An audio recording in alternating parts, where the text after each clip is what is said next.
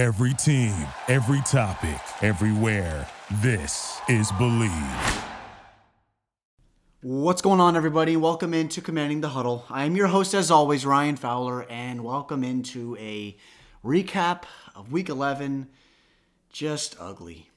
Ugly, unfortunate, frustrating, disappointing. All of the adjectives that you could use to describe the Commanders' effort, if you want to call it that. Lack of execution, everything. Um, was a complete shame against the New York Giants yesterday at FedEx Field. They're now 0 4 in the division. They're also 4 7 through 11 weeks. 31 19 loss at the hands of the Tommy DeVito led New York Giants. Now, this is not going to be an episode if you wanted to hear me rant and rave and yell and be frustrated. Well, there's plenty of episodes in the past that you can go to and, and, and look at over the last couple of years that I've had this podcast. Um, but at the end of the day, guys, there's things to talk about, there's things to discuss, obviously. But it's just really unfortunate. Saw yesterday Joe Theismann, John Riggins back at FedEx Field for the first time in a couple of years and the Burgundy Gold comes out and completely craps the bed. I don't know what the immediate steps are forward. I will tell you that yesterday's loss is an absolutely fireable offense. Jack Del Rio, from a defensive perspective, should have had his headset taken long ago. There is nothing shown on the defensive side of the football. If you're thinking about, oh, great, well, they got nine sacks, it's an empty stat, guys. What about the consistent third and tens, third and thirteens, third and eights, third and nines? Given up to Tommy DeVito.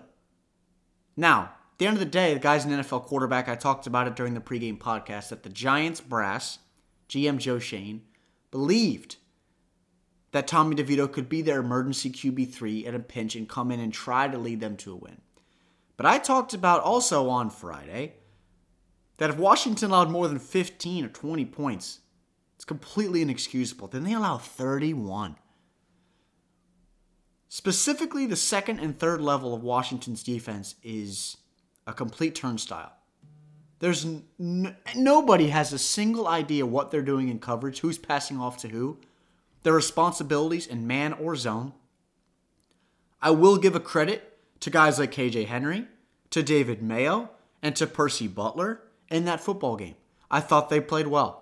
Specifically, KJ, who got his technically first career NFL sack, should have been his second after the one called back against New England a few weeks ago. David Mayo is Washington's best linebacker. Take that in for a second. You guys have heard me talk about David Mayo, and the limitations are still there. But I'm just asking guys at this point to show up and show some type of effort, a willingness to strap up and make tackles, fit the run, try to cover somebody. David Mayo is a below average linebacker in this NFL in 2023. But he is Washington's best linebacker.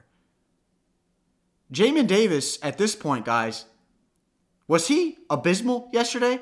No, but he's below average, and he continues to be below average. As a first round pick, it's unacceptable because this is what? It's year three. It's abysmal. And again, number 51, David Mayo, what I saw from him yesterday, both attacking the quarterback, fitting the run, trying to make plays in the fringe areas of the defense, I enjoyed watching. Somebody actually trying. It was embarrassing. It's flat out embarrassing at home. I don't I don't know how Josh Harris, Magic Johnson, right, the ownership group, how they take this level of mediocrity for much longer. Now, some things were bounced around on social media as far as, well, Ron will probably keep his job because it's a short week. Guys, this is year four, moving into week 12. Who cares that it's a short week? You're trying to win football games now. You're trying to set your team up not just for 2023, when we were talking about this in the spring and summer, but in 2024, 25, and 26 with Sam Howell and Eric Bieniemy as your offensive coordinator. Was the offense perfect yesterday? Absolutely not. Washington turned the ball over six times. Six times.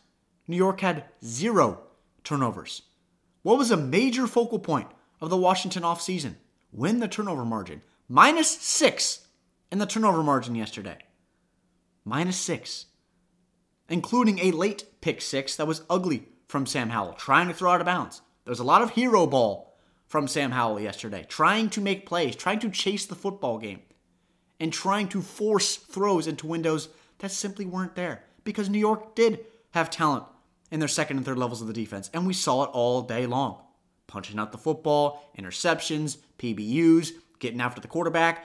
Charles Leno makes Kayvon Thibodeaux look like Lawrence Taylor every time he faces him. Now, that's an issue we'll get to moving down the line because the tackle spot still has not been good for Washington all year long. Andrew Wylie's been better the last month and a half of the season, but Charles Leno continues to be below average as Sam Howell's blindside protectant. That is something that has to be addressed moving into 24. But now you're 4 and 7. And you look in the immediate horizon before going on the bye week. You visit Dallas on Thursday on a national broadcast. And then you host the Miami Dolphins. I don't know. I I have no expectations for this football team anymore. And it frustrated me personally watching that game yesterday to where it's just almost you expected it. You're not frustrated. You're not mad. You're not raising your voice at the TV, really pissed off because you're expecting more. The entire game, walked off the bus and you felt like you were down 10. They made Tommy DeVito look like Eli Manning, look like Phil Simms. Of the past Giants offenses, way in the past.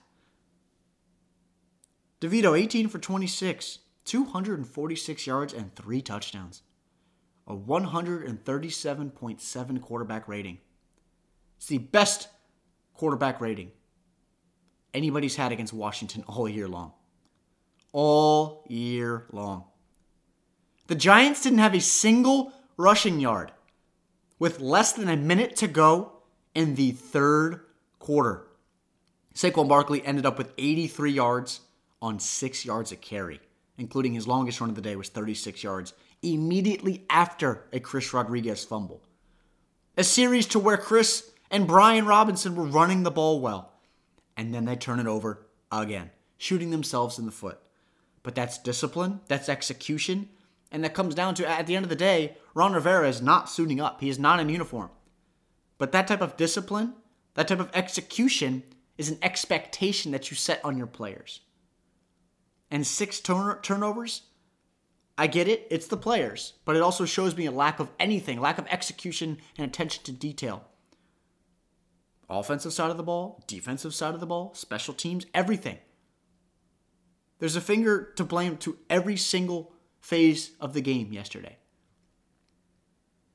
Ron Rivera does not deserve to be in Washington. There were conversations in years past as far as who is Ron Rivera actually as a coach. Because when he was in Carolina, he was riding the coattails of Cam Newton. When he didn't have Cam Newton, who was Ron Rivera as a coach? He's a below average coach that cannot get the best out of his football players and prepare a team to compete every week against differ- differentiating skill sets. That is Ron Rivera. That is what he's proven to be in Carolina and in Washington because this again is year four. It is not year two. This is not 2021. This is 2023. In week 12 for an organization in Washington that hasn't had any sort of consistency above mediocrity in a long time, in decades. A handful of years here or there. Kirk Cousins here and there, RG3 in 2012. That's it. That's it. It's a shame. It's a flat out embarrassing. Washington is now just one game separating them from the basement of the NFC East with the Giants. The Giants look like a team that wanted to play football yesterday. They're not talented. They're not. They have a lot of holes on their roster. Darius Slayton, yesterday, after scoring that touchdown, went out in that ball game. Saquon Barkley was their second leading receiver, four catches, 57 yards, two touchdowns. Wheel route against Jamin Davis. Now, Jamin Davis one on one man coverage is ugly. Tired of seeing 52 turning his back and trying to run after tight ends, running backs, receiver, doesn't matter. in the fringe areas of the defense. He can't cover to save his life, flat out. He can barely fit the run. How the hell is he going to cover Saquon Barkley? Bottom line about Jamin Davis right now. But they forced the ball to Saquon. That was the game plan. We knew that was the game plan. At least we did. At least you guys did listen to the pod. You guys know who Saquon Barkley is. You know the type of athlete he is. They wanted to get him involved, and they did. Two receiving touchdowns. Washington didn't do anything to try to counter it. Didn't put a safety on him. Didn't put a guy like Quan Martin on him. I don't know how they utilize Quan Martin or what they think about using him as. What is he? A hybrid safety? Is he a box linebacker? What is he? Is he a slot corner? Just want to live at the nickel spot? He's not a perimeter guy. He's not a high post safety that we've seen from Percy Butler playing center field at times. What is he for this defense? Because when they drafted him in the second round, I envisioned them to use them like Brian Branch. Because from what I heard out of Washington is that their focus was grabbing a guy like Brian Branch if he was there following the first round. And he wasn't. Highly touted player out of Alabama that's had a hell of a start to his career in Detroit. No surprise. But Quan Martin had a similar type of skill set. Similar. But not the same type of ball player. But through 11 weeks, he's just kind of out there. And maybe once or twice a game, he'll pop up. Kind of the same what we said with Emmanuel Forbes, and really what we've said from this entire rookie class all year long. That is what we've had from this rookie class. I'm trying to pick positives. Again, I mentioned KJ Henry, David Mayo, and Percy Butler. I like what I saw from them defensively. The sacks don't mean jack shit to me, guys. They don't mean shit. I don't care.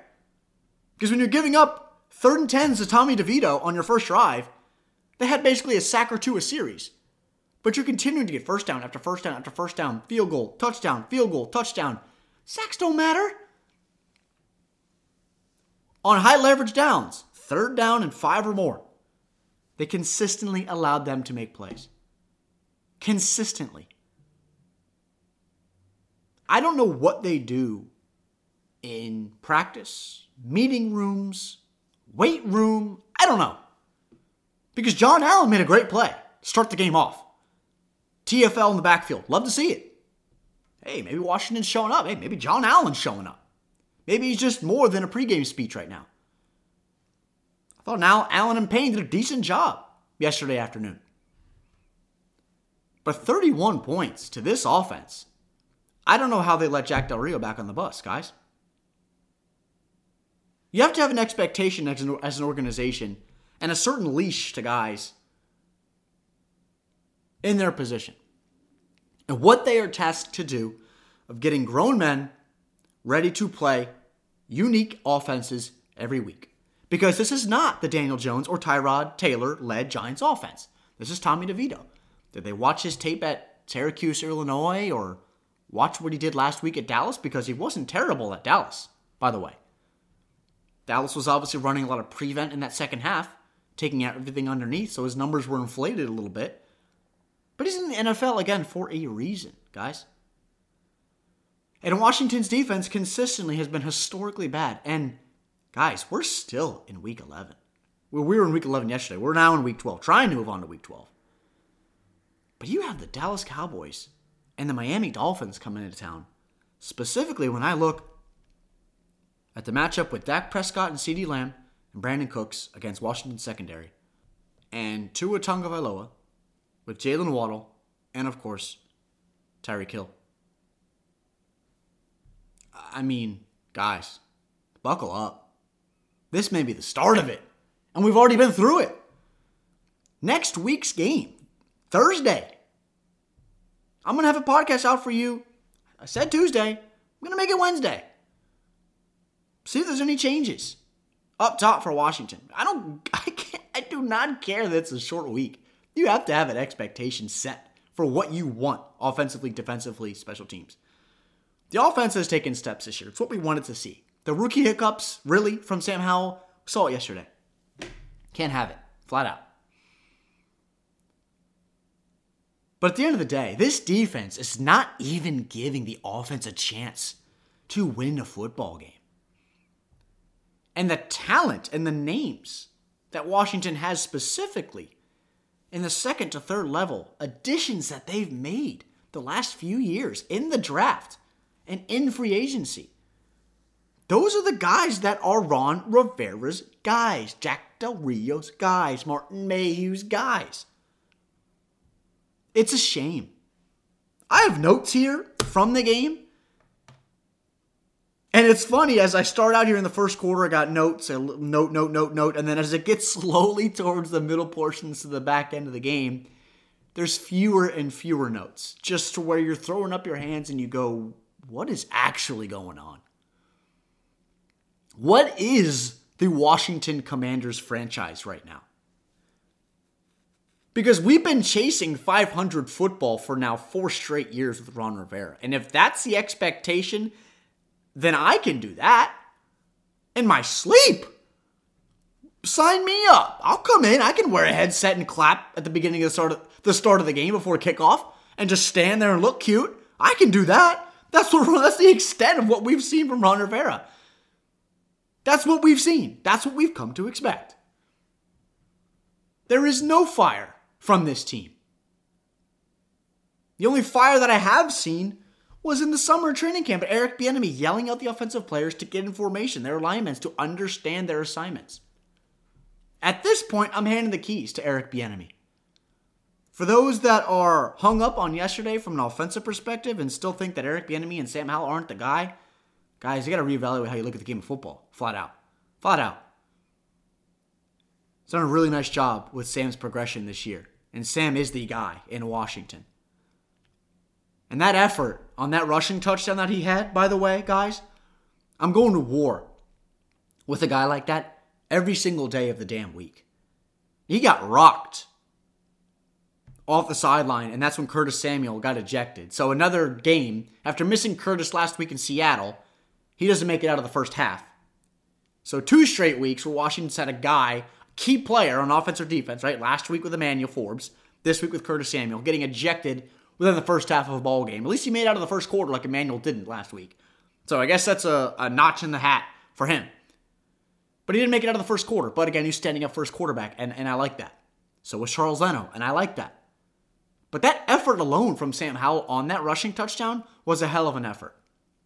And he's tough as nails. And he competes and he and he at least battles his ass off every week. It's not perfect. You cannot expect him to be perfect. The numbers are great.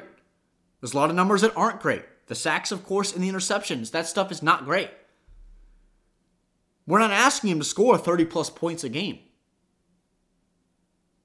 But with the experienced players that you have on this defense at all levels, you enter 2023 after the success that we saw from this defense last year to at least put Washington in a position to win come the fourth quarter of ball games this fall. And they haven't consistently. Guys, they are 0 4 in the division. 0 4. It's really embarrassing. I, I I I feel sorry for you guys if you were out of FedEx Field yesterday. Tip of the cap to you. I don't know. I don't know, guys. Entering week 11, the Giants were outscored, guys, 259 to 104 in games not against Washington. In the two matchups this year, New York outscored Washington 45 to 26. Think about that. They scored 104 points in their other weeks against every other team but Washington, and they scored 45 in two games against Washington. That's nearly 50% of the production that they had against all other all other teams in their other weeks. That is abysmal, abysmal football. And there's no way you can look at this roster right now and they come in today for work in Ashburn and look at the calendar and say they have Dallas and Miami coming up and they're excited to play. Ron Rivera's not getting this football team excited, prepped, interested to play. Effort is not there. let alone execution. It's not there at any level. I want to go through a few notes here in the game because I do want to focus on football and not just make this about the immediate future of Washington. Because if I'm Josh Harris and I am Mitchell Rales and I am Magic Johnson and I am Martin Mayhew, I guess if he has that authority, I'm making changes. I'm moving Eric Bieniemy to interim head coach for the rest of the year and see what you got, see what type of efforts you get. I'm not asking him to win every game. He's controlling the offense well. You keep him with Sam Howell hip to hip and allow them to continue to develop. And potentially move into 2024. You make one of the, the positional coaches call defensive plays if you have to. So again, get rid of Rivera, let him go. And, and Del Rio deserved to go a long time ago. Talked about that a lot. Deserved to go a long time ago. Week 12, week 11, excuse me, of his fourth year, too damn much, guys. Too freaking damn much. Pain in the ass at this point. Get him out. But Eric Bieniemy moved to interim head coach, and you move into 2024 and you get a young, hungry, physical, blow through your chin strap, I'm going to attack you every single down type of defensive coordinator. Because that's what we've seen from Wink Martindale, a guy in the Giants, the Giants defensive coordinator. Now, you guys know the name. He gets after people. Brian Flores with the Vikings, he gets after people. Now, you watch that Sunday night football game in certain scenarios where they shouldn't have blitzed. Right? That's a whole other conversation. That's a Vikings conversation against the Broncos last night. I'm Not going to get into that.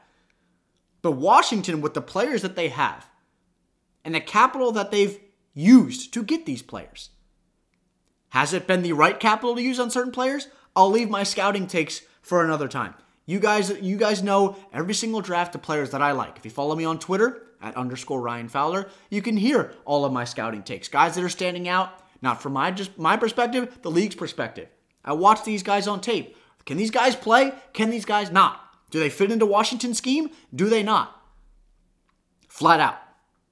So that's a whole other question as far as who Washington is scouting, who are they prioritizing, and who they want to draft. But you build to the draft, right? And you added two pieces in your secondary in the top 50 picks, and they haven't done shit. First two picks in this draft haven't done anything for you this year, except for one pick from Manuel Forbes in early portions of this year. That's it. That's the extent, in my opinion. Again, moral victories on certain guys for certain plays, they don't exist in the NFL. Either you show up or you don't. But for me, from a defensive perspective, defense is getting after somebody. Aggressive, physical, make sure you that offense knows when they get their ass on the field that you're going to be buckled up or we're going to knock your damn chin strap off. And it's so damn frustrating watching this football team be soft as shit every single week against a UDFA quarterback from freaking Illinois. Come in and light you up like he's Tom Brady. But yet you're walking to the middle of the field and you're swapping jerseys with guys and you're seeing your old college teammates and you're dapping up everybody. Oh, because you got your million dollar check sitting on your seat when you go into work tomorrow morning. Those days of guys really just hungry football players. I didn't think to old Washington guys. I love watching Sean Taylor suit up. I love watching Chris Hanburger. Guys of the past that wanted to get after people. Dexter Manley. Hell, even Ryan Kerrigan. He wanted to get after people. London Fletcher. One of the most, if not the most underrated defensive players in NFL history, in my opinion. Not just because he was a Washington commander, because he had years with the Rams as well. Just wanted to get after you, put you in the dirt, take your lunch money, and let you know about it, and embarrass you in front of your family, in front of a national TV audience. I want 11 guys in the football field that I want to hunt people. This is not chess or volleyball or water polo. This is football where it is legalized assault on somebody else. You have to show up and hit the shit out of people. I'm not asking you to be the stickiest man corner. I'm not asking you to be Lawrence Taylor off the edge. I'm not asking you to be Luke Kuechly or Fred Warner or Bobby Wagner in the middle of a defense. where you're wearing the green dot and you can cover hash to hash. You can run sideline to sideline. You can blitz like an elite defensive end.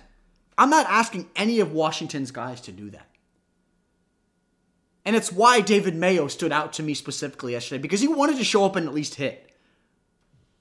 That is the bare minimum of what you should ask a defensive player to do is to hit. But there is a mentality that you have to set and have with your guys every day of the week. When their first day of off-season workouts come in, you set that narrative is that people know when they play Washington that they're going to have to wear maybe an extra t-shirt under their jersey or an extra layer of padding because they're going to feel it when they come off the football field. No matter if you win or lose. But defense is where you can go after somebody and take their will from somebody else. That is defense.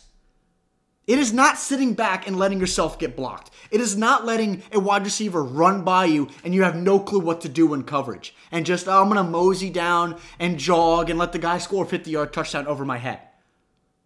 Or run by the quarterback on a safety blitz.